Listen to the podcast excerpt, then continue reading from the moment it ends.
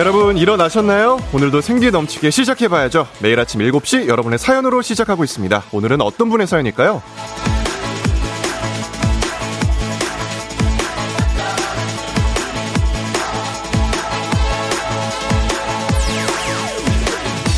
장예진님, 아니 이재성 아나운서 덕분에 여러 번 빵빵 터지네요. 휴가 끝나고 오랜만에 출근이라 긴장됐는데 덕분에 기운도 얻고 기분 좋게 회사 갑니다.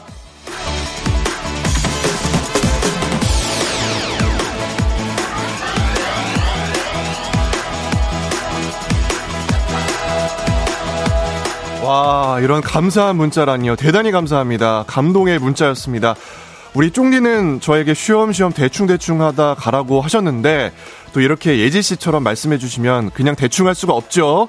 오늘도 쌩쌩하게 한번 활기찬 아침을 시작해 보도록 하겠습니다. 제가 오늘 대충 적당히 열심히 잘 한번 해볼게요.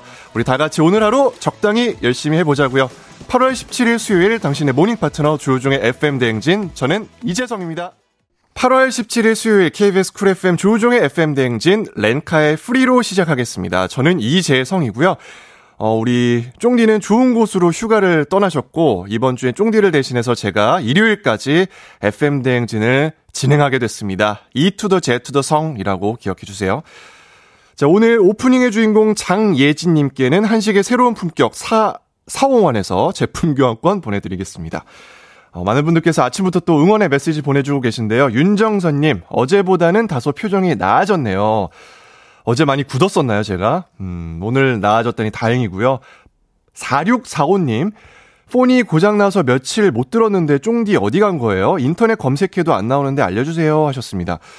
어, 휴가 떠났다고는 들었는데 어디 간지는 저도 잘 모르겠어요. 예. 근데 저도 아까 문득 우리 쫑디 조우종 선배 갑자기 그 나이가 궁금해서 갑자기 검색을 해봤습니다. 초록창에 검색을 해봤는데 연관 검색어에 왜 하차가 뜨는 거죠? 그래서 뭐지? 약간 그랬었는데 FM 대행진은 아마 아닌 것 같은데 뭐 다른 뭐 하차 소식이 있었나요? 좀 모르겠습니다. 일단 김성실님. 근데 이재성 하나 생생 정보에서랑 느낌이 뭔가 달라요. 흐흐흐 하셨습니다. 어떻게 다른 거죠? 이게 아마 저녁 시간이랑 아침 시간의 분위기가 좀 다르기 때문에 그런 것 같은데 어떻게 다른지도 좀 올려주시면 제가 참고하고 또 관리해야죠. 네.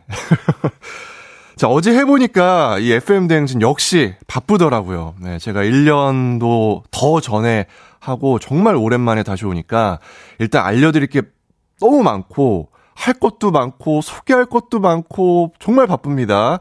자, 일단 오늘 문자 주제 예지 씨가 저한테 해주신 칭찬으로 시작을 해봤으니까 오늘은 요런 거 한번 받아볼게요. 내가 받았던 기분 좋은 칭찬.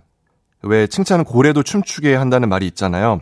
여러분을 춤추게 했던 기분 좋게 했던 칭찬이 무엇이 있는지 뭐 외모, 일, 성격, 행동 등등. 자, 어떤 칭찬을 받을 때 기분이 좋은지 아니면 그냥 하고 싶은 말 아무거나 보내주셔도 됩니다. 단문 50원, 장문 100원, 문자 샵 8910, 콩은 무료로 받고 있어요. 자, 이어서 퀴즈 신청도 있는 거 아시죠? 3연승 하면 선물 3개까지 가져가실 수 있는 문제 있는 8시 동네 한박 퀴즈 1승 선물은 12만원 상당의 건강기능식품, 2승 선물은 17만원 상당의 청소기 교환권, 3승 선물은 백화점 상품권. 자, 오늘 2승에 도전하는 인천 사시는 공주맘님과 대결하고 싶으신 분들 도전장 언제든지 보내주시면 되겠습니다. 말머리 퀴즈 달고 지금부터 신청해주세요. 행진리 청년회장 오늘도 와 있습니다. 소식 전해주시고요. 자, 그럼 날씨 알아보고 오겠습니다. 기상청의 최용우 씨.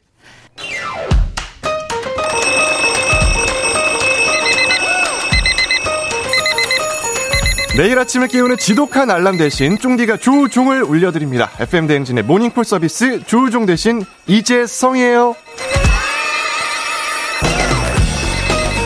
자, 조우벨이 세상에서 제일 다정한 알람이라면 이재벨은 세상에서 제일 달콤한 알람으로 여러분들께 기억되고 싶습니다. 신입 morning 요정 이재벨과 함께 아침을 활짝 한번 열어보자고요. 똑똑 이재성입니다. 이제 그만 일어나셔야죠. 전화로 잠 깨워드리고 간단한 스트레칭으로 몸까지 일으켜드리고 신청곡으로 오늘 하루 응원도 해드리고 선물까지 드리는 일석사조의 시간. 자, 모닝콜 조우조, 조우벨 대신 아, 이재벨 원하시는 분들 말머리에 모닝콜 달아서 신청을 해주시면 되고요. 단문 50원, 장문 100원, 문자 샵 8910으로 신청해 주시면 이 시간 제가 모닝콜을 울려드리겠습니다. 자, 센스 있는 여성들의 inner care 브랜드 정관장 화해락 이너제틱과 함께하는 FM대행진의 모닝콜 서비스 조우종입니다. 이번 주는 이재성이고요. 전화는 제가 세 분까지 걸어봅니다. 자, 오늘 첫 번째 모닝콜 신청자 노혜은님. 어, 저는 항상 일찍 자고 일찍 일어나는 어른인데요. 코로나 후유증으로 밤에 잠을 잘 못 자고 새벽에 한두 번 깨다 보니까 아침에 일어나기가 너무 힘들어요. 약으로 버티는 요즘인데요. 힘든 아침이지만 감미로운 제디님 목소리 듣고 일어나면 하루가 너무 행복할 것 같아요. 제디 모닝콜 받고 힘내서 어린이집 사랑둥이들에게 그 에너지 쏟고 싶어요. 제디 저 꼭 깨워주세요. 하셨습니다. 자, 연결해 볼까요? 코로나 후유증으로 힘든 시간 보내고 계신 희은님께 한번 제가 깨워드려 보도록 하겠습니다. 여보세요? 여, 여보세요? 희은님? 네. 저 이재성입니다. 어머나, 안녕하세요. 안녕하세요. 일어나셔야죠. 아, 네. 네, 일단 어, 오늘 제가 신청곡 받고 있는데 어떤 곡 듣고 싶으세요, 이따가? 어, 저기, 남자친구가 아이유의 잔소리를 듣고 싶대요. 아이유의 잔소리 좋습니다. 네. 준비해 놓겠습니다. 자, 필라 조 대신에 필라 리와 함께하는 스트레칭 시간 준비되셨나요? 네. 일단 필라테스 시작하겠습니다.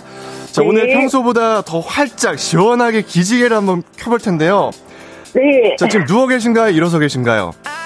아직 누워 있어요. 누워 계셔도 좋습니다. 일어서서 주시면 더 좋은데 누우셔도 네, 괜찮아요. 일어날게요. 자, 다리를 어깨 너비로 벌리고 서서 발끝을 네. 살짝 들어주시고요. 양손 깍지 껴서 위로 쭉 한번 뻗어 올려주세요. 쭉.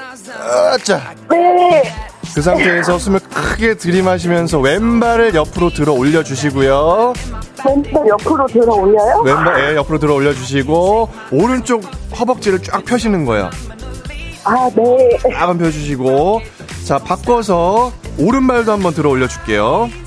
네. 자 옆구리 허벅지가 활짝 열리는 느낌 들면서 당기지 않나요? 이렇게 쫙.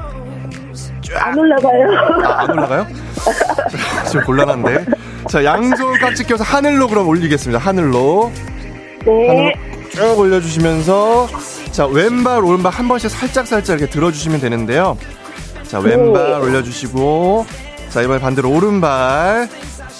네. 오 제가 막 뚝뚝 소리가 나네요. 아유, 좋습니다. 자 자세 너무 좋습니다. 굿이에요 굿. 아. 자 깨셨죠? 아, 네. 잠이 확 깼어요. 깼어요? 혜연님 자기소개 부탁드릴게요. 네, 안녕하세요. 저는, 어, 떨려라. 이재성 아나운서님의 팬, 대전 팬. 아, 혜연님. 네. 네, 대전 팬. 아, 저 잘 알고 있죠, 사실. 이렇게 연결이 되네요, 또. 아, 아니, 코로나 때문에 목소리가 안 돌아왔는데, 네. 이쁜 목소리로 통화하고 싶었는데 너무 아쉬워요. 지금 이 목소리 너무 예뻐요. 아, 다셨어요. 아, 사실 이제 혜윤님은 평소에도 이제 저를 응원해주시는 분이시거든요, 여러분. 네. 제가 알고 있었습니다. 이름도 기억하고 있고, 또 어린이집 사랑둥이 얘기 듣고 딱 예, 필이 왔거든요. 아, 정말요? 네. 지금 몸 어떠세요? 코로나 휴유증 심하시다고 그러셨는데. 어, 아직 몸이 좀 아파요. 음. 약을 먹어야 되고요. 네. 어, 목소리가 조금 안 돌아옵니다. 아, 목소리가. 네. 이게 미각을 잃으시는 분들도 계신데 그 부분은 어떨까요? 미각을 후각을 잃었었는데 그 이참에 다이어트 하려고 했는데 아쉽게 돌아왔어요. 아, 그거 돌아왔군요. 네. 그래도 맛있는 거 먹으면서 또 회복해야죠. 아, 네. 음, 감사합니다. 네. 출근은 하시는 건가요, 그럼? 어, 지금 준비를 해야 되는데 네. 어, 대성 하나님 보면서 또 오늘 지각할 것 같아요. 아, 몇 시에 나가셔야 돼요? 어, 오늘은 조금 천천히 나가도 될 것 같아요. 한 음. 8시 20분? 8시 20분. 네, 그때까지 FM대행진과 함께 해주시면 되겠습니다. 네, 이주성 하나님 응원합니다. 아! 일단, 우리 그, 제디, 저의 매력 포인트 한 가지만 한번 꼽아볼까요? 어, 어떻게 한 가지만 보시고 너무 근육이에요. 저에게 뭐 이렇게 하고 싶은 말씀 예, 해주셔도 됩니다. 네, 항상 이렇게 잘 들어주시고 소통해주시는 그런 따뜻한 분이라서 제가 너무 좋아하거든요. 음. 음. 아, 얘기 나누다 보니까 목소리 다 풀린 것 같아요. 아, 정말요? 네. 자, 기합 한번 외치면서 하루를 네. 좀 힘차게 시작을 해보고 싶은데요. 어떤 기합 좋을까요? 아자, 아자, 대리님! 아자, 아자, 희은님! 감사합니다. 네, 오늘 함께 해주셔서 감사합니다. 네, 감사합니다. 영광입니다. 네, 저도 영광이었어요. 아이유의 잔소리 띄워드릴게요. 네, 감사합니다.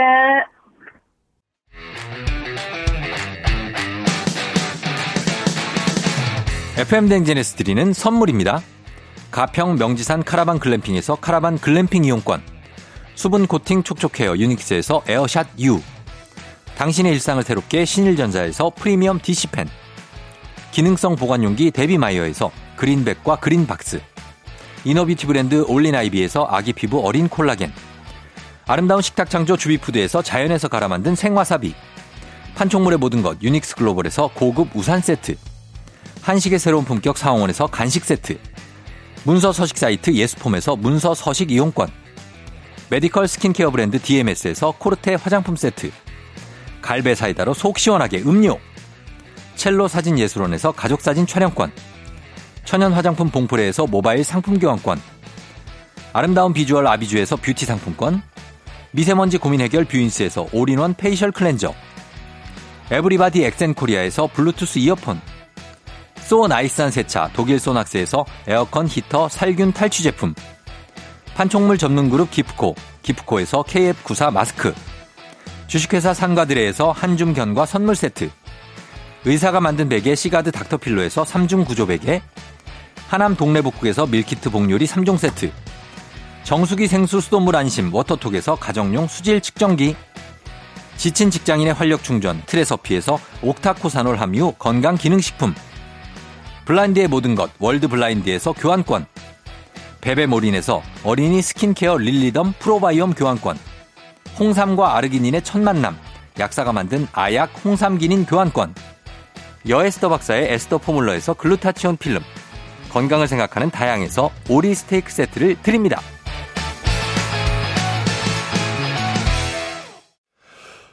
네, 조종 FM 대행진 저는 이재성입니다. 박지현님께서 팬미팅 현장인가요 하셨는데 그랬던 것 같아요. 여러분 어떠셨나요?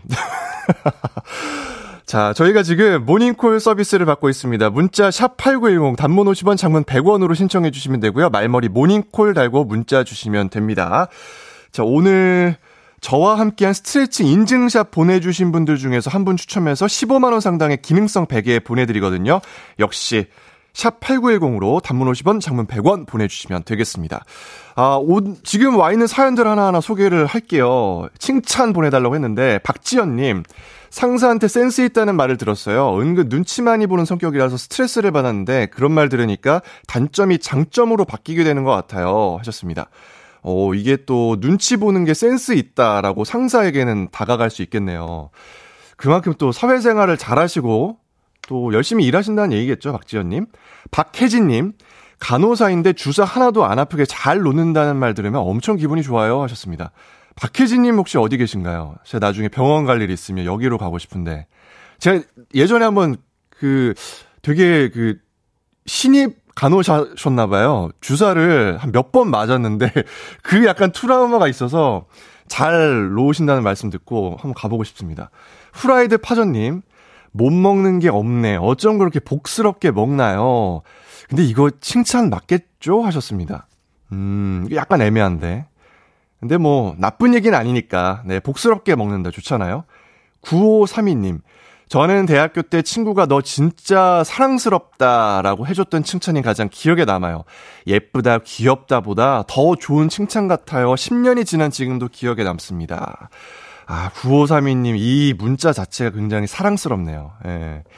강혜리님, 제가 온천 리조트에서 일했었는데 자주 오시던 할머니 손님이 웃으면서 인사하는 모습이 내 기분도 좋게 만들어줘서 여기 오는 날이 설레요. 라고 말해주셨습니다. 그 칭찬이 정말 기분 좋았어요. 음, 하셨는데, 강혜림님, 이렇게 보내주신 문자 하나하나가 저 역시 설레게 합니다. 네, 저도 설레네요. 진짜 이런 칭찬의 말들 들으면 하루가 달라지잖아요. 하루가 좋아지고 기분이 막 뛸 것 같고. 이수호님, 엄마께서 너도 재성 아나운서만큼 잘생겼다라고 방금 칭찬해 주셨어요 하셨는데, 아, 이거 진짜 극찬이네요. 죄송합니다. 손지은님, 밥 잘 먹었습니다. 딸이 항상 말해주는데 별거 아니라도 기분이 좋아요 하셨어요. 진짜 이 자녀분들 있는 부모님들은 이게 그렇게 듣고 싶다고 하더라고요. 밥 잘 먹었습니다. 이렇게 잘 먹, 깔끔하게 잘 먹어주는 그 모습이 너무 기분이 좋고, 이렇게 말 한마디 예쁘게 해주면 그렇게 기분 좋다고 주변에 부모님 선배들께서 이렇게 항상 말씀하시는데, 저도 나중에 이런 걸 느낄 수 있겠죠? 음, 좋아요. 자, 실시간 사연 소개된 분들께 선물 보내드리고 있습니다. FM대행진 홈페이지 오늘자 선곡표를 확인해주세요. 광고 듣고 올게요. 89.1 KBS 나랑 결혼해줄래? 자, 노래 듣고 와서 청년회장 만나볼 예정인데요. 여러분들 퀴즈 신청해 주시기 바랍니다. 퀴즈라는 말머리 달고 문자 샵 8910, 단문 50원, 장문 100원. 지금, right now 신청해 주시면 퀴즈로 여러분들께 선물 드릴게요. 이승기의 결혼해 줄래 듣고 오겠습니다.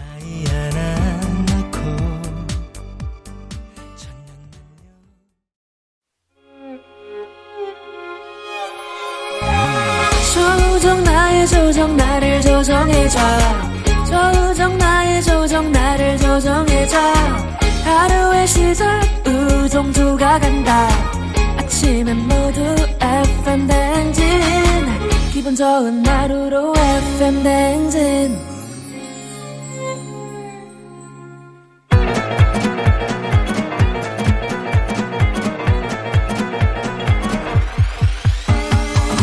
아, 들리시죠? 마이크 테스트입니다. 행진리 이장님 대행 임시청년회장 재성입니다. 지금부터 행진리 주민 여러분들께 소식을 전해드릴게요. 행진리 단톡이요.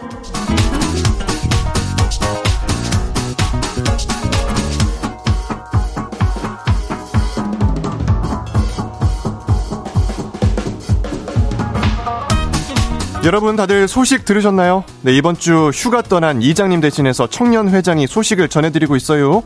자, 어제 0847님이 어설프고 낯설어도 다들 칭찬하고 토닥토닥 해주는 행진이 주민들 모습에 감동해 슈 하셨는데, 제 말이요. 제가 제일 감동했습니다. 저 KBS 나가는 길에 약간 눈물 또르르 흘렸어요. 자, 그런데 제가 이 어설픈 사투리를 해야 한다고 생각해서 어제 긴장해가지고 말이 더 빨라지고 행진이가 아주 아비규환이 됐습니다. 난리가 났었어요. 한마디로 망했습니다. 네, 그래서 오늘은 하던 대로 그냥 제 스타일대로 그냥 사투리 반, 반씩 쓰면서 표투리로 한번 가보겠습니다. 행진리 주민 여러분들은 편하신 대로 소식 전해주시면 되고요. 자, 오늘 행진리 단톡 소개된 주민분들께 견과 선물 세트 교환권 드리고요. 0847님도 드리겠습니다. 단문 50원, 장문 100원, 문자 샵 8910 소식 보내주시고요. 그럼 오늘 행진이 단톡 바로 만나볼까요? 첫 번째 소식, 수다 비움 주민분. 회장님, 지가 매운맛을 엄청 좋아하거든요. 청양고추 한 스푼씩 넣어야 이것이 음식이구나 생각허유. 근데 이제 이 청양고추 써는 것도 귀찮아서 캡사이신 한 통을 사버렸네요. 지 위사진을 찍어보면 아마 붉을 것이어요. 이게 안 좋은 걸 지도 알긴 하는데 매운맛 끓인 방법을 모르겠어요. 혹시 회장님 아실까요? 하셨습니다. 이게 사실 미각이 아니라 매운맛은 통각이거든요. 그렇기 때문에 수다 비움님께서는 약간 그 고통을 좋아하시는 분이라는 거죠. 그렇기 때문에 평소에 좀 스트레스를 다른 곳으로 푸는 방법을 생각하시면 좋을 것 같아요. 자, 두 번째 소식. 4241님, 청년 회장님, 지가 코로나로 자가 격리를 했거든요. 아, 여기저기서 안부 전화가 많이 왔슈. 근데요, 그중 80%가 시집은 언제 가냐라는 잔소리더라고요. 안 그래도 아픈 뒤 두 배로 힘들었슈. 이 심정 회장님은 아실 것 같아서 푸념해봐요. 알죠, 알죠. 여기서 발끈하면은 지는 겁니다. 그냥 조만간 해야지. 조만간 해야죠. 이렇게 하면서 넘기면 돼요. 자, 다음 소식. 다사업 주민님. 회장님, 자고 일어났더니 없던 쌍꺼풀이 생겼슈. 저는 눈도 커지고 잘생겨진 것 같아서 만족하는 뒤유 8살 딸이 제 모습을 보더니 아빠 쌍꺼풀 생기니까 더 못생겨졌대요. 빨리 없애래요. 너무 솔직한 딸 땜시 상처받았슈. 아, 이 그래도 평상시에는 덜 못생긴 건 있기. 그거를 좀 위안을 한번 삼아보면 어떨까 싶은데요. 자, 다음 소식. 정양현 주민님. 회장님, 어제 오랜만에 회식을 했는데 사장님께서 대리비로 5만 원을 쾌척해 주셨슈. 사랑하고 싶었어요. 근데 기분 좋아서 많이 마셔가지고 오늘 아침은 너무 힘드네요. 하셨습니다. 자, 정양현 주민님. 일단 저 같은 경우는 초코우유를 다음날 마시거든요. 요거 은근 괜찮아요. 다들 뭐라고 하는데 초코우유가 이 해장에 도움이 됩니다. 그리고 땀을 빼셔야 돼요. 조금 움직이면서 땀을 빼는 그런 어, 움직임을 보여주시면 좋겠습니다. 다음 소식. 자, 마지막 금넉면 주민님. 청년 회장님 미용실에서 머리하면 분명 손질법 배웠는데 제가 하니까 그 머리가 아니에요. 멋부리기 어렵네요. 회장님은 머리 잘 만지시나요? 저는 잘 만진다고 생각을 하는데 이 거울 보고 머리를 열심히 만지면 나중에 보면 그 뒷머리가 전혀 안 돼 있어가지고 뒤에는 막 이렇게 절벽처럼 이렇게 눌려 있어요. 예, 네, 뭔지 아시죠? 뒤에 안 보여가지고 앞에만 이렇게 되어 있는데 한마디로 저도 못합니다. 자. 오늘 소개된 행진리 가족들 견과 선물 세트 교환권 챙겨드릴게요. 행진리 단톡 매일 열려드리니까 아, 가족들에게 알려주고 싶은 정보나 소식 있으면 행진리 말머리 달아서 단문 50원, 장문 100원, 문자 샵 8910으로 보내주시면 되겠습니다. 콩은 무료예요. 노래 듣고 올게요. 핑클의 내 남자친구에게.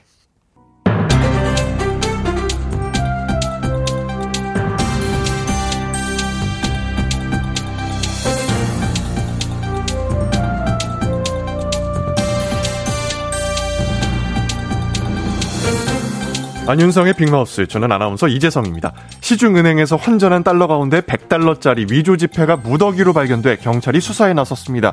자세한 소식 오늘 어떤 분이 전해주시죠? 아, 아, 아 4달러가 아니고 100달러? 궁예님 또 나오시나요? 아니, 아니. 들어가세요, 들어가세요, 예. 아. 아니, 이거는, 저, 유심히 한번 들여다볼 문제라서 제가 말씀드리겠습니다. 매살 유심히 살펴보는 시티즌 유, 유시민이고요. 이게 또 흥미로운 게, 이 환전한 분이 퇴직 경찰관이에요. 통장에 있던 예금 100만 원을 달러로 바꾸고 이 은행의 다른 지점에서 2,000달러를 추가로 환전했단 말이에요. 여행 가려고. 시중 은행에서 환전을 하신 거죠? 네. 그리고 나서 여행을 마치고 나갔고 남은 돈을 다시 원화로 교환을 하려고 은행을 갔는데 환전이 안 된다고 했다는 거야. 이분이 가져간 달러 중에서 100달러짜리 지폐 7장이 위조 지폐라고 하네. 어떻게 이런 일이 있을 수 있죠? 여행 가셔서 잔돈을 받았다거나 그런 건 아니고요? 이분은 여행 중에 이 100달러짜리를 교환한 사실이 없다고 주장을 하고 있거든요. 환전 기록을 보면 되지 않나요? 기록은 없나요? 이게 문제가 된 이유가 그겁니다. 근데 그, 그 예금에서 환전한 100만 원이 현금 인출이라고 기록이 돼 있는 거예요, 이게. 어? 추가로 환전했던 2천만 원에 대한 기록은 있는 거고요. 네, 그거는 기록 일치하는데 네. 예금에서 환전한 거는 계좌번호 이런 게 다르대. 그러니까 이 환전하신 분은 그때 위조 지폐가 지급된 게 아니냐 이런 입장인 거죠. 그래서 지금 은행 직원을 상대로 고소장을 내가지고 수사에 들어간 예, 상황입니다. 자, 은행 쪽 입장은 어떤가요? 은행은 있을 수가 없는 일이라고 그러죠. 기록이, 기록이 좀 다른 거는 은행원의 업무상 실수일 뿐이고, 은행에서 돈이 나갈 때는 다 검사를 하고 나가니까 있을 수가 없는 일이다. 이러는데, 여행지에서 자기도 모르게 바꿔치기 당했을 가능성 뭐 이런 것도 있고요. 음, 그래서 수사에 들어간 거군요. 은행에서 그런 일이 있을 거라고 믿고 싶진 않지만 일단 그분 입장에서는 억울하실 만도 하네요. 이래서 금융권 횡령 사건이나 이런 게 있어서는 안 되는 거예요. 사람들이 이제 은행을 못 믿잖아. 이게 기록이 다르니까 실수라고 해도 못 믿고 은행원이 어떻게 한 거 아니냐 이렇게 생각이 드는 거잖아 이게. 이러면 성실하게 일한 분들은 억울해. 난 그렇게 봐요. 그러게 말입니다. 모쪼록 사건이 잘 밝혀져서 안심하고 은행을 이용할 수 있기를 바랍니다. 소식 감사합니다.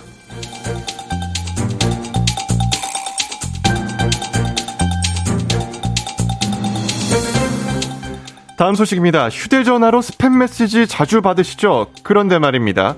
대형 통신사에서 이 스팸 메시지를 막기도 하고 뿌리기도 하면서 큰 돈을 벌고 있는 것으로 밝혀졌다고 합니다. 자세한 소식 김원효 씨와 만나봅니다. 예, 예. 아, 진짜 이러면 안 돼. 아, 나는 어디 번호를 뿌린 적도 없는데 자꾸 광고가 오잖아요. 물론 내가 포인트 쌓겠다고 허락한 게 뭐 몇 개 있어, 있어. 근데 그거 말고도 이상한 광고들이 종종 와요. 무조건 수입 1억 보장 뭐 이런 거 있잖아. 어? 그래서 스팸 신고를 하지 않습니까? 아주 뭐 귀찮지만요. 근데 이런 문자를 어디서, 왜, 어떻게 오는 거죠? 이게 전문 대행 회사가 있다거든요. 예? 불법 대출, 도박 회사 이런 데랑 대행사가 계약을 맺고 통신망을 빌려서 대량 문자 발송 서비스를 이용하는 거예요. 그게 대행사가 따로 있군요. 예, 그랬는데 근데 이게 이제는 그 대행사가 아니라 우리가 쓰고 있는 대형 통신사 있잖아요. 거기서 직접 뿌린다는 거예요. 와, 보니까 KT가 전체 스팸의 35%, 유플러스는 21%를 발송하고 있더라 이거. 진짜 이러면 안 돼. 두 회사를 합치면 절반이 넘네요. 그럼 통신사들은 왜 이렇게까지 하는 거죠? 영업이죠. 뭐 실적도 쌓아야 되고 돈도 벌어야 되고 그러니까 뭐그 그런 것까지 영업해서 하고 그러는 거예요. 아무리 돈이 좋고 신고랑 차단 기능이 있어도 그렇지. 아니 애초에 받고 싶지 않은 문자는 오지 않도록 해줘야죠. 자기들 서비스 이용하는 고객들한테 이거는 아니자 절대로 안 돼. 그러게요. 고객이 그렇게 만만합니까? 예? 통, 통신비도 적지 않은데 좀 더 나은 서비스를 생각해주면 좋겠네요. 오늘 소식 여기까지입니다. 감사하지요.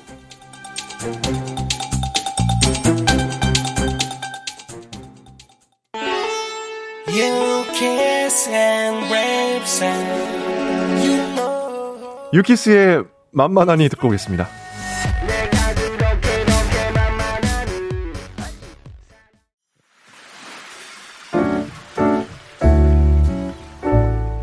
마음의, 마음의 소리. 소리.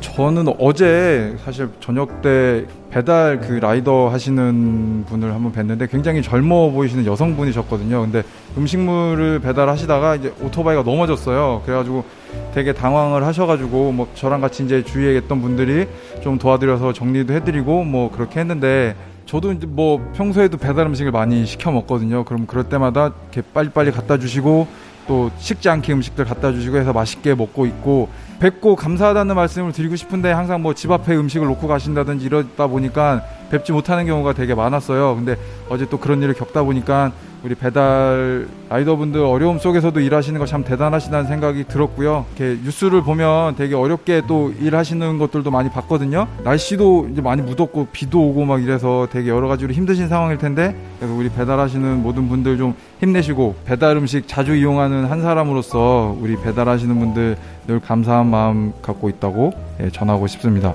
화이팅 하시길 바라겠습니다. 화이팅!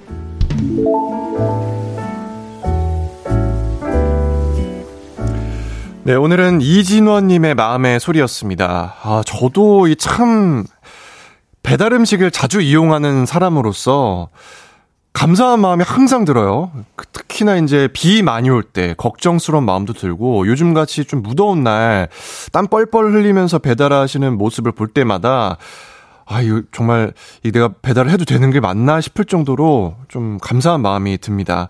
오늘 마음의 소리 아, 문자 주신 진원님께는 10만원 상당의 디퓨저 교환권 보내드리도록 할게요.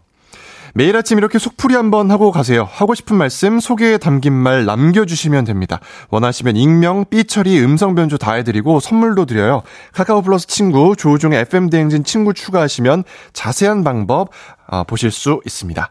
4212님께서 오늘 조우중 씨 5대 갔나요? 아침에 맨날 들어달라고 하면서 딴 남자 목소리가 지금 DJ분도 상쾌하니 진행 잘하시네요 하셨습니다. 아, 우리 조우종 쫑디는 좋은 곳으로 떠났습니다. 아, 휴가 잘 다녀올 때까지 제가 일요일까지 음, 이 아침 한번 잘 메꿔보도록 할게요. 박연임님께서 제 이름으로 삼행시 지어주셨는데 요거까지 한번 소개해 드리도록 할게요. 이, 이재성 아나운서가 기다려지는 아침 7시. 재, 재미도 있고 웃음도 있고 즐거움이 있는 아침 7시. 성, 성공이다! 대단히 감사합니다.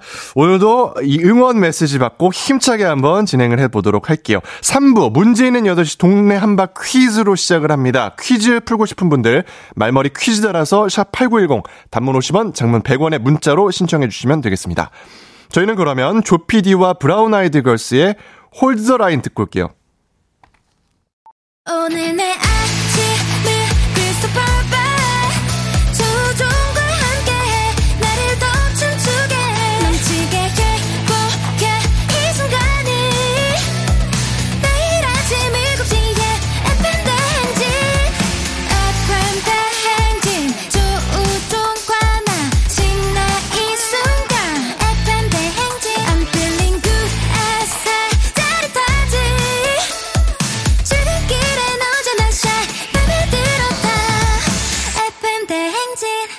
조우종의 FM 냉진.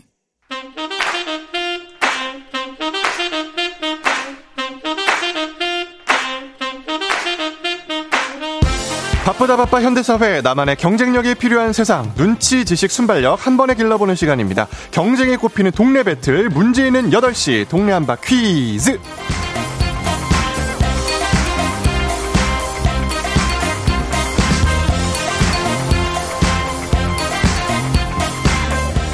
매일 아침 8시 싱가포르로 매일 운항하는 티웨이 항공과 함께하는 청취자 퀴즈 배틀 동네 한바 퀴즈 동네 이름을 걸고 도전하는 참가자 두 분을 모시겠습니다. 이 참가자들과 같은 동네에 거주하고 계시다면 바로 응원 문자 보내주시면 되고요. 추첨을 통해 선물 드릴게요. 단문 50원, 장문 100원의 정보 이용료가 드는 샵 8910 참여해 주시면 되겠습니다. 하나의 문제를 두고 두 동네 대표가 대결을 하는데요. 구호를 먼저 외치는 분에게 답을 외칠 우선권 드리고 틀리면 바로 끊어버립니다. 네. 자, 그냥 기본 선물 가벼운 커피 한 잔만 가져가시게 되는 거고요. 하지만 퀴즈를 마치게 되면 동네 친구 10분께 모바일 커피 교환권, 그리고 본인은 1승 선물에 12만 원 상당의 건강기능식품, 그리고 2승, 3승까지 도전이 가능한 내일 퀴즈 참여권까지 가져가실 수 있습니다. 아직까지 3승이 나온 적이 없다고 들었는데요. 제가 있을 때 이왕이면 3승이 나오면 좋겠네요. 자, 오늘 2승에 도전하는 인천에 사시고 지금 전남 화순으로 휴가 가 계신 공주맘님 연결해 보겠습니다. 여보세요? 여보세요? 네, 지금도 전남 화순에 계신 거죠? 아니요, 오늘은 인천이에요. 오셨어요? 네. 아, 자, 어제 부모님과 네. 음성 메시지를 남겼잖아요. 네. 음, 부모님 뭐라고 하시던가요? 그냥 옆에서 웃고만 계세요. 아, 웃고 계셨어요? 네. 어, 돌아오시느라 좀 컨디션 많이 떨어지시진 않으셨어요? 네, 어제 11시에 와가지고 조금 피곤하기는 한데, 네. 아, 그래도 제가 언제 그 아나운서님하고 통화를 해보겠어요. 음, 컨디션, 네, 네 끌어올려 주시고요. 네, 네. 자, 인천 대표, 인천 어디였죠? 인천 용현동이요. 용현동 좋습니다. 네. 인천 용현동의 공주만님 기다려 주시고요. 자 다음 참가자 도전자 만나볼게요. 이사구사님 인천에서 어 인천이네요. 농산물 시장에서 배송하는 기사입니다. 매일 새벽부터 일하면서 아침 배송할 때 듣고 있어요. 퀴즈 풀고 싶어요 하셨습니다. 연결해 볼게요. 여보세요. 여보세요. 안녕하세요. 네, 안녕하세요. 네, 소개 부탁드립니다. 네, 저는 인천 연수동에 사는 우성이 아빠입니다. 우성이 아버님. 네. 자, 농산물 시장에서 지금 배송하고 계시고요. 네. 잠깐 쉬고 그래서, 계시는 거죠, 그럼? 네, 지금은 차 안에서 쉬고 있습니다. 좋습니다. 요즘 어떤 농산물이 유통이 많이 되나요?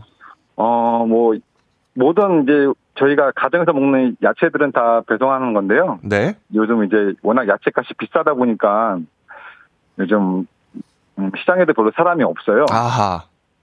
예. 물가가 워낙 좀, 비싸다 보니까. 예. 또 비도 많이 내리고 또 그랬었죠. 네, 그런 음. 것도 영향이 좀 있는 것 같아요. 알겠습니다. 자, 구호를 정해봐야 될 텐데, 뭘로 정하셨어요? 네. 우성 하겠습니다. 우성. 네. 자, 우리 공주맘님께서는? 인천이요. 인천, 인천 대 네. 우성. 자, 인천의 용현동이시고, 우리 그 우성 아버님. 네. 어디시죠? 연수동입니다. 연수동, 용현동 대 연수동 여러분들의 문자도 많이 받도록 하겠습니다. 자, 그럼 구호를 한번 같이 외쳐볼게요. 하나, 둘, 셋. 우성. 인천. 자, 저 공주맘님. 네. 컨디션 많이 지금 다운되신 것 같은데. 네. 다시 한번 해볼게요. 자, 하나, 둘, 셋. 인천. 좋습니다. 자, 두 분 한번 인사 나누시죠. 안녕하세요. 안녕하세요. 네, 어. 같은 인천인데. 네. 네. 뭐, 이렇게 덕담이라도 한번 주고받을까요? 어, 일단, 1승한 거 축하드리고요. 네, 어, 인천에서 3승한 사람 나왔으면 좋겠습니다. 네, 누가 되든지 꼭 인천에서 3승 만들어요. 화이팅입니다. 좋습니다. 네, 인천에서 누가 되든 인천에서 나오는 걸로 하고 바로 한번 퀴즈로 들어가 보도록 하겠습니다. 자, 퀴즈 힌트는 두 분 모두 모를 때만 드리고요. 힌트 나가고 3초 안에 대답을 못 하시면 두 분 동시에 자동으로 빠이빠이란 거 잘 아시겠죠? 자, 인사할 네. 틈도 없이 그냥 안녕 되겠습니다. 문제 나갑니다. 끝까지 잘 들어주세요. 자, 오늘은 인도네시아의 독립 기념일입니다. 우리보다 이틀 늦은 이유는 일본의 항복이 늦게 전해졌다는 이야기도 있고 갑작스런 소식으로 정부 구성이 좀 늦어졌기 때문이라는 이야기도 있는데요. 식민지의 아픈 역사를 잊고 6.25 때 우리에게 물자를 지원해주기도 했던 우방국 인도네시아의 독립기념일 거기도 오늘 여러 행사가 열리겠죠. 자 그렇다면 인도네시아의 수도는 어딜까요? 인도네시아 수도. 자 여보세요. 인천. 우성. 우성. 자카르타. 자카르타. 아, 예. 정답입니다. 아, 어려웠어요, 그쵸? 예. 아, 근데 어떻게 딱 떠오르셨나봐요, 갑자기. 예, 그, 이제, 아기가 일곱 살이다 보니까, 네. 요즘 책을 많이 읽어주는데, 거기서 며칠 전에 인도네시아 수도를 읽어줬던 게 기억이 나가지고. 그게 딱 떠오르셨구나. 예. 아, 좋습니다. 일단, 동네 친구 10분께 모바일 커피 교환권 보내드리고요. 연수구에. 자, 1승 선물 12만원 상당의 건강기능식품을 받게 되셨습니다. 축하드립니다. 네. 감사합니다. 네. 자, 내일도 시간 되실까요? 네, 내일도 됩니다. 네, 내일 2승에 도전하시는 거죠? 아, 그럼요. 무조건 도전합니다. 좋습니다. 우리 지금 이 방송을 가족분들이 듣고 계실까요? 아마 안 듣고 있을 것 같습니다. 음, 나중에 다시 듣기도 되니까 우리 아드님께 네. 한번 메시지 띄워볼까요? 아, 네. 어, 우성이 요즘 이제 유치원 다니면서 많이 좀 스트레스 받는 것 같은데, 음, 스트레스 안 받고 즐겁게 유치원 다녔으면 좋겠고, 그리고 애들 키우면서 고생하는 와이프한테 한마디 해도 되죠? 그럼요, 그럼요. 네. 어, 우리 은경이도 애들, 사내 애들 둘 키우면서 많이 스트레스 받을 텐데, 어, 매일매일 최소한 즐겁게 웃으면서 살아갔으면 좋겠습니다. 좋습니다. 가족분들이 전체적으로 좀 스트레스가 많이 좀 쌓여 계신 상태인가 봐요. 아, 제가 많이 육아에 도움을 못 주다 보니까 아. 와이프가 좀 많이 힘들어 하더라고요. 우성이는 근데 유치원에서 어떤 스트레스를 받는 거예요? 어, 이제 내년이면 이제 초등학교 들어가야 되니까 네. 이제 공부하는 게 좀 많이 어렵나 봐요. 아. 네, 레벨 같은 게 그래서 좀 많이 어려워하는 것 같더라고요. 그럴 수 있죠. 네. 네, 좋습니다. 오늘 날도 더운데 컨디션 관리 잘 하시고요. 네. 저희는 내일 또 뵙겠습니다. 감사합니다. 네, 수고하세요. 네. 자, 청취자 문제도 풀어봐야겠죠. 인도네시아 하면 이 섬을 떠올리는 분들 많으실 겁니다. 수많은 힌두교 사원 외에도 토착 신들을 모시는 모습을 자주 볼 수 있어서 신들의 낙원이라고도 하고요. 수려한 자연 경관으로 세계 최고의 휴양지라고 평가받기도 하는데요. 매력적인 장소가 많아서 많은 영화와 드라마에서 만날 수 있는 곳입니다. 과연 이곳은 어딜까요? 보기 드립니다. 1번 을왕리, 2번 발리, 3번 행진리. 정답 보내실 곳 짧은 건 50원, 긴 건 100원, 문자 샵 8910, 콩은 무료고요. 정답자 20분께 모바일 커피 교환권 보내 드리겠습니다. 자, 오늘도 재미있는 오답 보내 주신 한 분 추첨해서 배 사이다 음료 한 박스 보내 드릴게요. 노래 듣는 동안 정답 보내 주시면 되겠습니다. 자, 노래는 이연섭의 My Love. 자, 발리에서 생긴 일 OST였습니다. 이연섭의 마일러브였고요. 오늘 청취자 퀴즈 정답 발리였죠. 정답 맞힌 분들 중에 20분께 모바일 커피 교환권, 베스트 오답자에게는 배사이다 음료 한 박스 보내드리겠습니다.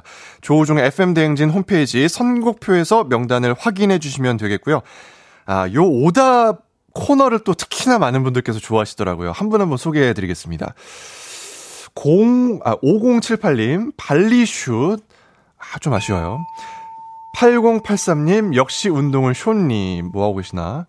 1896님, 광안리, 최진태님, 얼레리 꼴레리, 곽선일님, 너 없는 거리, 7202님, 정답은 충남 공주시 반포면 공암리입니다. 어, 잠깐. 아, 본인 지금 주소를 이렇게 공개해 주신 건가요? 음. 로에나님, 거머리, 1305님, 너와 나의 연결 고리. 괜찮네요. 9558님, 발리에서 생기네? 뭐예요? 발리에서 생기네? 어, 김영기님, 빨리에서 생긴님. 최진태님, 정다은의 벨리 댄스. 아, 근데 정다은 선배 요즘에도 벨리 댄스 가능하신가? 어, 가능하시겠죠? 네. 자, 0583님, 오늘은 칼퇴아리. 3507님, 골프는 박세리. 골프는 박세리죠. 네, 누가 뭐래도 골프는 박세리입니다. 자, 박상현님, 안젤리나 졸리, 9695님, 초파리, 6322님, 뽑아줘요, 재성리, 7389님, 기러기 토마토 스위스 인도인 별똥별 이효리, 자, 595님, 나무리까지. 아, 7849님, 날씨는 최용우 씨가 전해주시리까지 들어보도록 하겠습니다. 저는 이 중에서, 어, 충남 공주시 반포면 공암리 일단 뽑아드리고요. 너, 너와 나의 연결고리. 약간 제 취향이 약간 요런 쪽이에요. 약간 디테일한 거. 골프는 박세리, 요거. 그리고 마지막으로 뽑아줘요 재성리까지. 요렇게. 다 드려도 되나요? 밖에서 지금 굉장히 당황하셨는데 요 분들께 제가 다 쏘도록 하겠습니다. 배 사이다 음료 한 박스씩 나눠드릴게요. 자 날씨 한번 알아보고 가겠습니다. 기상청 최영우 씨 나와주세요.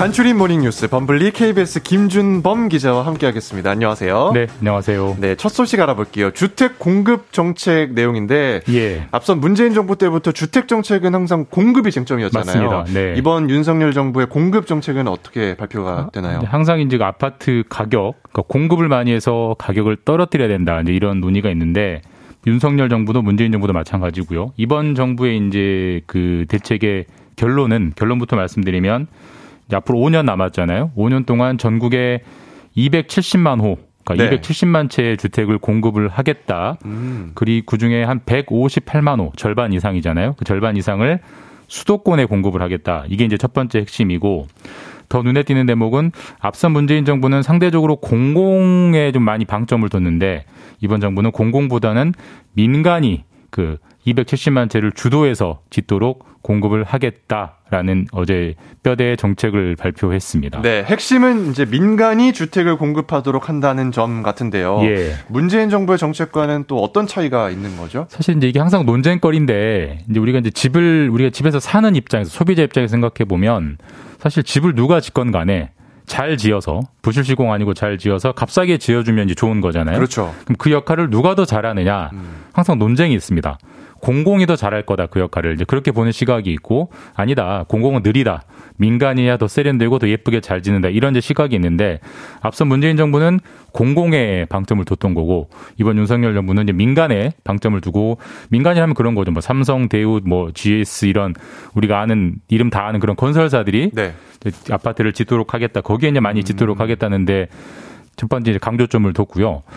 앞서 우리가 3기 신도시라는 단어를 작년 뉴스에서 많이 들었을 거예요. 그 문재인 정부는 신도시, 그러니까 서울 외곽에 신도시를 많이 지어가지고 거기에 물량을 많이 공급해주면 집값이 떨어지지 않겠느냐 이런 쪽에 이제 방향을 잡았었는데 이번 윤석열 정부는 반대입니다. 신도시보다는 아무래도 사람들이 서울 안에 살고 싶어 하지 않느냐. 결국 도심에 살고 싶어 하기 때문에 도심에 집을 많이 공급해야 되는데 사실 우리가 서울 주변을 둘러봐도 새 집을 지을 땅은 별로 없잖아요. 그렇죠. 결국 헌집 부숴서 새 집 짓기를 해야 된다. 음. 결국 재건축 재개발을 최대한 활성화시켜 주겠다. 네. 그렇게 되려면 사실 이제 지금 살고 있는 기존 주민들한테 이득을 줘야 이게 사실 순조롭게 진행되는 측면이 있기 때문에 그걸 위해서 아주 고밀도 개발을 허용해 주겠다. 특히 이제 지하철역 주변에는 용적률을 한 500%까지 확 높여서 좀 개발 이익이 나오게 해주겠다 이런 방향을 잡았습니다. 음, 용적률 500%라고 하면 이게 감이 잘 안 오는데 어느 정도로 고밀도라는 얘기예요? 그러니까 지금 예를 들어서 이제 같은 용적률이라는 게 같은 면적의 이제 아파트를 높 예를 들어 10층까지만 사는 것보다는 20층까지 지으면 두배 사람이 살 수 있는 거잖아요. 네. 그러니까 그걸 이제 같은 동일한 바닥 면적 대비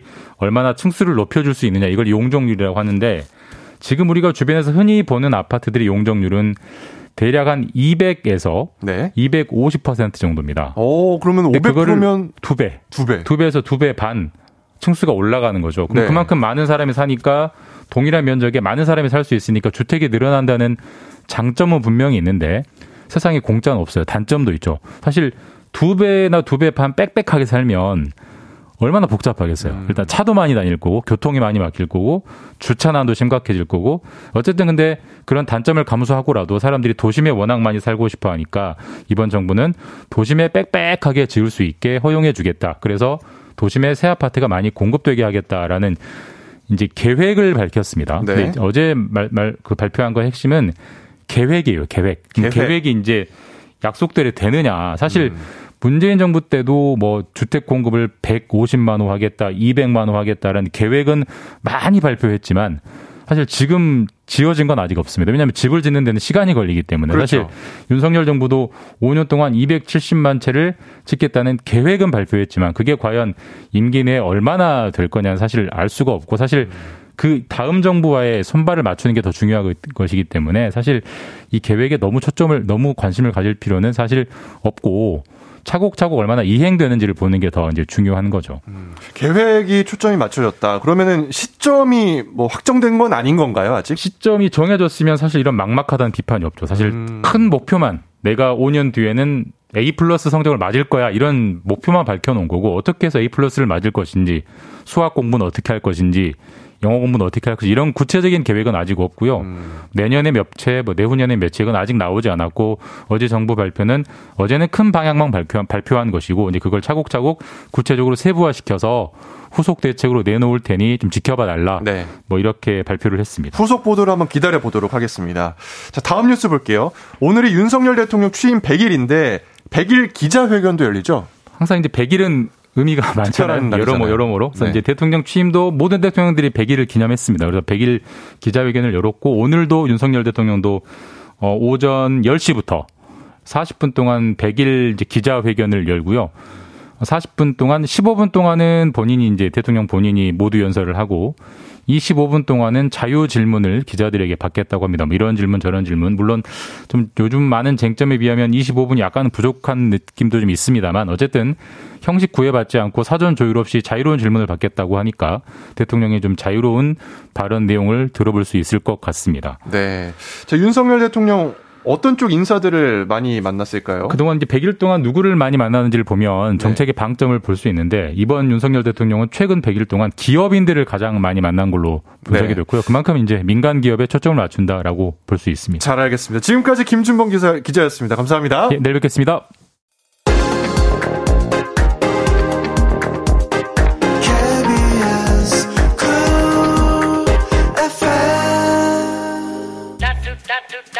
조우종 FM 대행진 저는 이재성이고요. 이어지는 4부에서는 별별 히스토리 대신 생생로드와 함께합니다. 송소진 기상캐스터와 함께 안내해드릴게요. 잠시만요.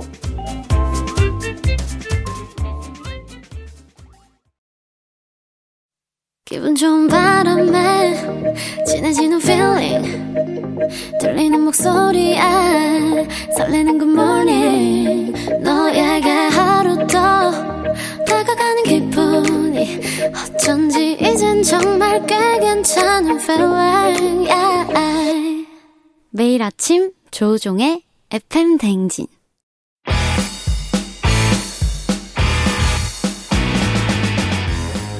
FM 댕진의 수요일은 보다 큰별쌤이다. 오늘만은 하지만 아닙니다. FM 댕진의 수요일은 주말권이다. 이번 주말 아직 무계획이신 분들을 위해서 저 제디가 준비한 특별 코너.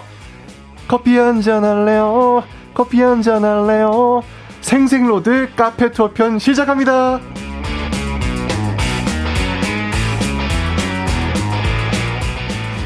수요일인데 왜 큰별 최태성 선생님이 안 나오시나 궁금하시죠? 스케줄상 큰별쌤은 2주 뒤 8월 31일부터 다시 오시고요. 그리운 마음을 조금만 참아주시는 동안 아, 여러분이 좋아하고 반가워할 목소리가 기다리고 있습니다. 먼저 이번 주는 바로 이분입니다. 불과 얼마 전까지 전국 팔도 맛있는 곳만 쏙쏙 골라서 맛집지도 그려주셨던 여행 작가이자 KBS 라디오 기상캐스터 송소진 씨 어서 오세요. 네, 안녕하세요. 반갑습니다. 네, 반갑습니다. 음, 오랜만에 오시는 거예요? 네, 맞아요. 한 3주 만에 왔어요. 아, 네. 그 예전에는 전국 팔도에 맛있는 곳을 쏙쏙 골라서. 네, 제가 맛집 지도를 막 그리면서 다녔죠. 아하. 제가 뭐 소신 씨 같은 여행 작가는 아닌데 매일 저녁 생생 정보를 진행하다 보니까 네. 또 저 역시도 맛집을 나름 또 많이 보고 또 좋은 데도 많이 갔어요, 실제로. 네, 맞아요. 저도 생생 정보 보면서 맛집 정보 얻고 있습니다. 좋습니다. 네. 자, 그래서 준비한 특별 코너 생생 로드. 자, 컨셉이 확실한 카페 투어를 준비해 주셨다고요? 네, 맞아요. 제디는 휴가 다녀오셨나요? 아직 못 갔습니다. 아, 혹시 계획은 있으세요? 가을에 가려고요, 저는. 어, 가을에. 네. 네, 저는 아직 계획이 없고 음, 그런데 저처럼 이제 계획이 없는 분들도 계시고 아니면은 올해까지는 사정상 조금 휴가를 미뤄야겠다 하는 분들도 있을 거예요. 그럼요. 그런데 우리가 일만 하고 있으면 또 의욕이 안 생기잖아요. 어디 가서 휴가를, 그러니까 휴가는 아니더라도 휴식은 좀 취하고 와야죠. 음. 그래서 요즘은 어디 멀리 못 떠나는 대신에 카페를 찾는 분들이 굉장히 많더라고요. 네. 그래서 카페 바캉스에서 카캉스가 유행입니다. 카캉스가 있어요? 네, 있어요. 어, 뭐 호캉스처럼 네네. 카페에서 바캉스를 즐긴다. 네, 맞아요. 왜냐면 어. 그 동네에 있는 카페들은 작지만 교외로 좀 나가면은 정말 대형 카페들이 많아서 시간을 보내기에 정말 좋거든요. 음. 그래서 오늘은 제가 이런 대형 특색이 있는 카페들을 준비를 했는데요. 네. 전국에 있는 카페들을 정리하다 보니까 너무너무 많은 거예요. 많겠죠. 그렇죠. 네, 그래서 제가 좀 지역을 한정시켰습니다. 네. 콩으로 FM 대행진을 들으시는 분들은 전국이 아니라 전 세계에서 들으시겠지만 라디오로는 우리 FM 대행진이 수도권으로 나가고 있잖아요. 어? 진짜요? 네, 맞아요. 수도권만 나가요? 네, 어, 모르셨어요. 저 전국으로 다 나가는 줄 알았어요. 네, 89.1MHz 수도권에만 나가고 아~ 있어서 지역을 수도권으로 한정시켰거든요. 네. 그래서 이제 콩으로 들으시는 전국에 계신 분들, 다른 지역에 계신 분들은 수도권 쪽으로 여행 오실 때 들러보시면 좋을 거예요. 음, 좋습니다. 사실 카페가 이제 여름에는 시원하고 겨울에는 따뜻하고 카페만의 그 에너지가 있거든요. 저도 참 좋아하는데 청취자 여러분들도 나만의 최애 카페가 있다면 문자 보내주시기 바랍니다. 단문 50원, 장문 100원, 문자 샵 #8910 콩은 무료고요. 자 다음 아 처음으로 네네. 떠나볼 카페 어딘가요, 수진 씨? 여름 휴가 하면은 물놀이잖아요. 또 물놀이 하면 계곡을 빼놓을 수가 없죠. 시원하죠. 네, 카페에서 계곡을 즐길 수 있는 곳들이 있습니다. 먼저 소개해드릴 곳이요, 경기도 광주시에 있는 카페인데요. 여기가 서울 땡땡땡이라는 경기도 광주에 있는데 이름은 서울 땡땡 카페예요. 음. 이 카페가 갤러리 카페여서 평소에는 전시회도 열리고 되게 잔잔하고 조용한 분위기인데요. 여름만 되면 복작복작 활기차집니다. 이유가 요 카페 옆으로 천지남 계곡이 흐르고 있거든요. 그래서 요 계곡을 오픈을 해요. 오. 그래서 카페에서 직접 관리를 해서 깨끗하게 그 운영을 하고 있고 카페에서 음료나 빵만 사 먹으면 계곡을 무료로 이용할 수 있어요. 그래서 네. 계곡이 꽤 큰데다가 자리도 넓어서 돗자리도 개인 돗자리도 펼쳐놓고 놀 수가 있거든요. 그래서 가족 단위로 오는 분들이 꽤 많아요. 여기서 이제 내려가서 발 시원하게 물 담그고 조금 올라와가지고 커피 한 잔에 빵 먹고 하면 정말 좋겠죠. 여기 가면은 카페에서 계곡도 즐길 수 있다. 경기도 광주에 있는 서울 땡 카페이고요. 갤러리 카페면은 뭐 작품들도 전시가 되어 있는 네, 거예요? 네, 맞아요. 오, 그런 것도 볼 수 있겠네요. 네네. 음. 그리고 두 번째로 소개해드릴 곳은요. 카페 안 안에 졸졸졸 계곡물 흐르는 소리가 계속 들리는 카페예요. 경기도 양주에 있는 식물원 카페인데요. 네. 오랑땡땡이라는 이름이고요. 요즘 식물원 카페가 정말 많은데 여기의 특징은 이제 그 사방을 통유리로 되어 있어서 햇살이 정말 많이 들어와요. 그래서 네. 온실 같은 곳이에요. 오. 여기 안에 있는 식물들이 야자나무, 몬스테라 이렇게 정말 초록초록하고 잎도 큰 아이들이어서 아열대 관엽 식물들이 가득하고요. 바나나나 파파야 같은 과일 나무들도 있어요. 근데 여기 음. 안에 이제 제가 흐르는 계곡 물소리가 들린다 그랬잖아요. 인공적으로 만들어 놓은 게 아니라 산에서 흘러내리는 계곡을 그대로 살려놨어요. 진짜요? 네네. 요 카페 앞이 바로 맞아 마장호수거든요. 네. 그래서 계곡물이 흘러서 마장호수로 흘러 들어가는 거예요. 그러니까 카페에 앉아 있으면 물소리도 들리고 눈앞에는 호수가 펼쳐져 있고 내 양옆으로는 초록 식물들이 가득해서 정말 여기서는 식물멍, 물멍 하면서 시간 보내기에 정말 좋은 곳이에요. 와, 여기는 진짜 궁금하네요. 특히 오늘 이제 청취자 퀴즈 답이 발리였는데 네네. 네. 발리 여행 가지 못하는 분들이 많이 계시니까 어, 네. 요런 데 가면은 정글도 느끼고 네. 좋을 것 같습니다. 아, 조금만 기다리면 제가 발리를 느낄 수 있는 어, 카페도 소개해 드릴 거예요. 아, 좋습니다. 기다려 보고요. 자, 요즘에는 여기가 뭐 대형 마트야 뭐야 싶을 정도로 규모가 큰 카페들도 많이 있는데 자, 이 중에서 또 추천해 주실 곳이 있다고요? 네, 지금 여름이니까 이제 바다가 너무 그립다 하면은 바다 컨셉으로 꾸며진 카페를 찾아가 보시면 좋을 텐데요. 네. 경기도 김포 대명항 근처에 있는 수산 땡땡이라는 카페예요. 음. 여기 트리가트처럼 바닥에 해변 그 물하고 모래 사장처럼 그림으로 그려놔서 정말 여기 위에다가 또 썬베드랑 조각 돛담배도 놔뒀거든요. 네. 그러니까 음료 시켜서 여기 앉아서 사진 찍으면 트리가트처럼 어 내가 정말 해변에 와 있는 듯한 그런 느낌의 사진도 남길 수 있는 곳이고요.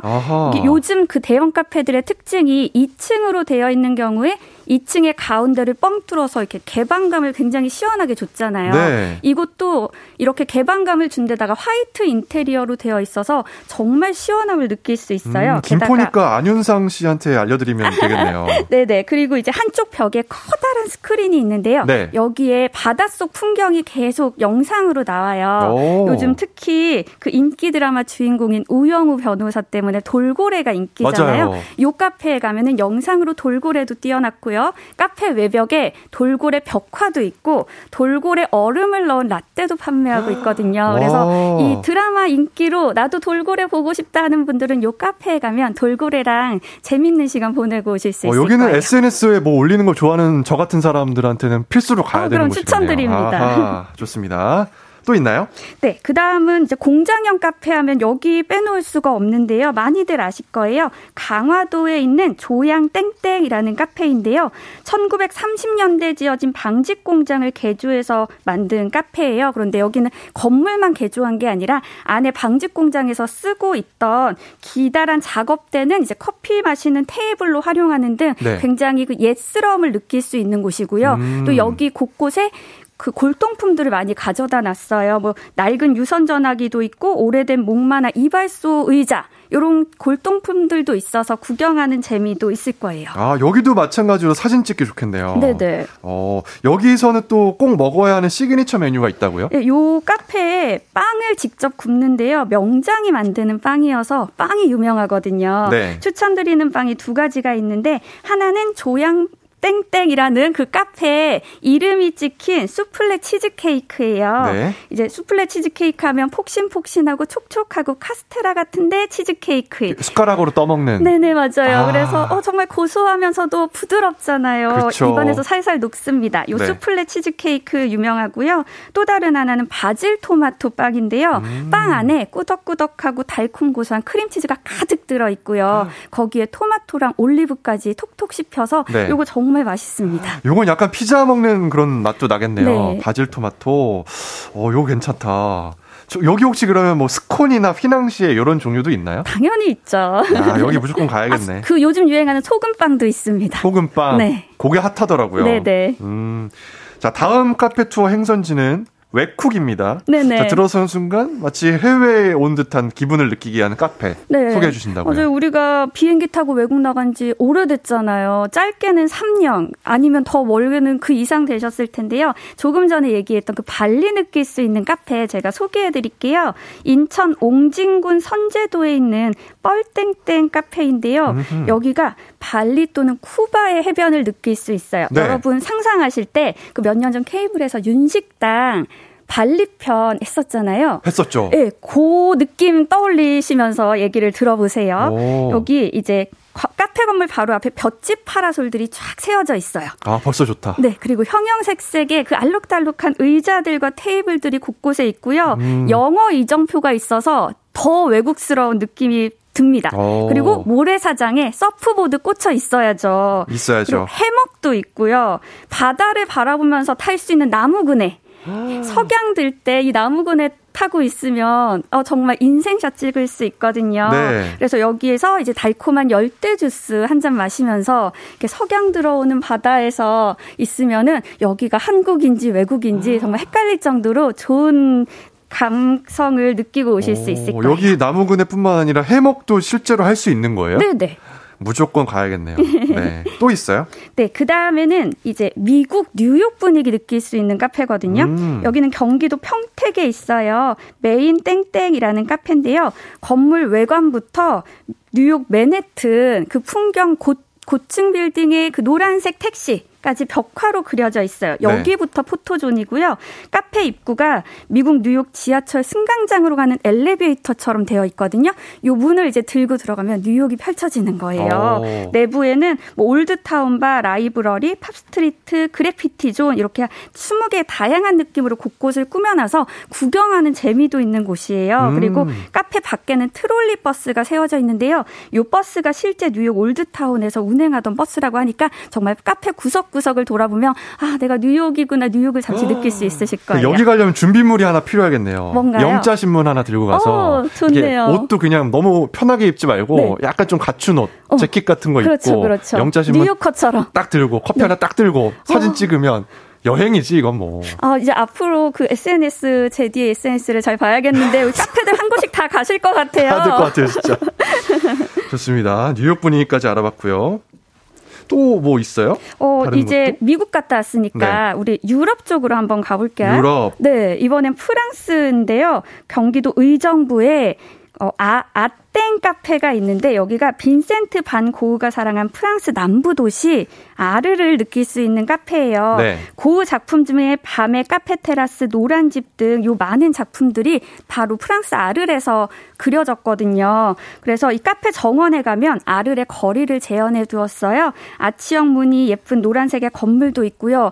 여기 이 노란색 건물에 녹색 창틀과 핑크색 문 등으로 예쁜 컬러로 가득 차 있고 고흐 조각상으로 만들어진 분수대도 있어서 정말 음. 유럽의 어느 마을 느낌이 정말 납니다. 그래서 프랑스 여행이 그립다면 경기도 의정부에 있는 요 아땡 카페 추천드릴게요. 아, 지금 알려주신 세 곳이 다 느낌이 워낙 달라서 네. 이 든, 들으시는 분들의 취향에 따라서 가시면 될 것 같아요. 약간 해변가, 휴양지 이런 음. 곳 원하시는 분들 계실 테고 네. 또 미국 미국의 뉴요커 느낌, 음, 맞아요. 또 아니면 그 유럽의 약간 시골 정취를 느낄 음. 수 있는 그런 느낌 다 준비가 되어 있습니다. 많은 분들께서 또 알고 계시는 카페를 또 올려주고 계세요. 정재한님께서 인천공항 근처 땡땡파이브 자주 찾아가는데 특히 커피랑 빵 먹으면서 비행기 이륙 착륙하는 거 보는 재미가 특별하다고. 아, 요것도 괜찮겠네요. 어, 자주 가시는 네. 거면 그 공항 근처에 사시나 봐요. 음. 아니면 그 공항 버스나 그 지하철 요금이 꽤 내서 네. 놀, 그냥 놀러 가기에는 약간 부담스러운데 그쵸? 그러네요. 네. 근데 여기서 이제 비행기 이착륙하는 거 보고 거기서 일하시는 분들 보면은 그 네. 느낌이 약간. 설레거든요. 오죠. 네, 그런 것도 괜찮을 네. 것 같습니다. 자, 여러분들도 최일 카페 소개해 주세요. 단문 50원, 장문 100원이 드는 문자 샵 8910 콩은 무료고요. 노래 듣고 오겠습니다. 브라운 아이즈의 With Coffee. 조우종의 FM 대행진 저는 이재성입니다. 재디 한정 special edition 특별 코너인데요. 생생로드 카페 투어 편.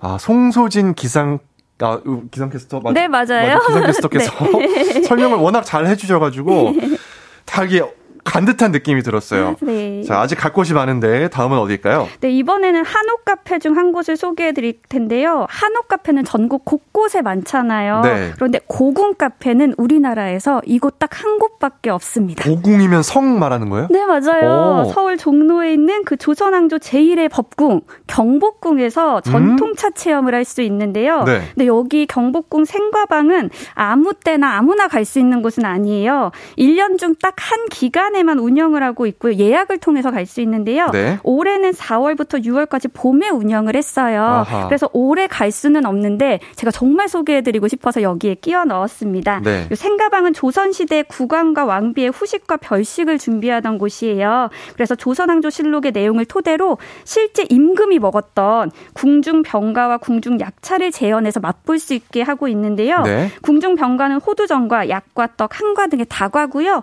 궁중 약차는 인삼이나 생강 꿀, 오미자 이런 것을 넣어서 다려낸 차들로 되어 있어요. 네. 여기 가면은 직원분들이 조선시대 나인 복장을 하고 있거든요. 그래서 고궁에서 왕과 왕비가 된 듯한 특별한 시간을 보낼 수 있어요. 경복궁 생과방 꼭 기억해 두셨다가 내년에 꼭 즐겨보시길 바랍니다. 경복궁 그러면 내년에도 4월에서 6월 요때쯤에 하게 될까요? 아니에요. 기간은 늘 변하는데요. 여기가 한국문화재단에서 운영을 하고 있으니까 그 홈페이지 들어가서 내년에 자주 확인해 보시는 게게 좋아요. 아, 그럼 내년 그 맞춰 놔야겠네요, 알람을. 네, 내년으로 네. 해가지고. 경복궁 카페 예약하기 이렇게 해 가지고 네. 한번 알아보도록 하겠습니다. 자, 평소에 책을 안 읽던 사람들도 카페에 가면 괜히 이렇게 좀 뭔가 읽고 싶고 그렇죠. 분위기 좀 내고 싶잖아요. 네. 그래서 요즘에 북카페도 많은데 뭐 네. 그런 건 없나요? 네, 특별한 북카페가 있는데요. 산 속에 있는 북카페예요. 네. 서울 인왕산 자락에 초소땡땡이라는 카페인데요. 오? 아시, 여기, 여기 알아요. 아시죠? 네. 많이들 들어보셨을 거예요. 못 갔어요. 네, 사람이 워낙 많고 네. 방송에 자주 나오다 보니까 사람들이 점점 더 몰리고 있습니다. 맞아요. 근데 여기가 1968년 북한군이 청와대에 기습하려 했던 일명 김신조 사건 이후에 음. 방호 목적으로 경찰들이 거주하던 초소 건물이 인왕산 곳곳에 있었는데요. 네. 그중 두 곳이 시민을 위한 공간으로 재탄생을 했어요. 한 곳이 바로 이 초소 땡땡이라는 북카페고요. 이 북카페에서 산길을 따라 올라가서 15분 정도 올라가면 숲속 쉼터가 나오는데요. 여기는 등산객이면 누구나 가서 쉴 수 있어요. 이 한여름에도 에어컨 바람이 시원하게 나옵니다. 그러니까 음. 북카페에서 음료 마시면서 책 읽어도 좋고 내가 직접 책을 들고 가서 위에 있는 숲속 카페에서 책 읽어도 좋은 거예요. 네. 그러니까 그 유리 통유리로 되어 있어서 주변에는 숲이 가득하고요. 맞은편에는 남산까지 다 보이거든요. 여기서 정말 책 읽으면서 순멍하면 힐링 받고 오실 수 있을 거예요. 아, 참고로 여기는 저희는 등, 그 인왕산이잖아요. 네. 인왕산 등산하시는 분들께 추천을 드리고. 네, 저처럼 차 가지고 가면은 못 갑니다. 몇 대 못 세워요, 정말. 못 세워서 다시 돌려야 돼요. 네. 네. 그때 아쉬웠는데. 네, 대중교통 이용하시길 추천드릴게요. 네, 대중교통 이용해서 힐링타임 한번 즐기시면 좋겠습니다. 음, 박지현님께서 들으니까 회사 땡땡이 치고 카페 투어 떠나고 싶은 아침이라고 하셨어요. 이제 주말권이니까 네네. 주말에 또 가시면 좋을 것 같습니다. 딸기 우유 식빵님께서 파주의 식물원 카페 아웃블럭이라는 카페가 있는데요. 너무 좋아요. 이렇게 말씀해 주셨고, 많은 분들께서 또 추천해 주시는 글 올려주고 계십니다. 하지만 벌써 마쳐야 할 시간이네요. 오, 네. 네. 오늘 알려주신 카페는 제가 한번 다 가보도록 할게요. 아, 그러면 제디의 SNS를 제가 눈여겨보고 있도록 네. 하겠습니다. 조만간 하나 올라올 겁니다. 네네. 좋습니다. 오늘 생생로드 카페 투어 편 꽉 채워주셔서 감사했습니다. 감사합니다. 네, 감사합니다. 네, 기상캐스터 송소진 씨였고요. 노래 듣고 올게요. 자, 노래가 광고 듣고 오겠습니다.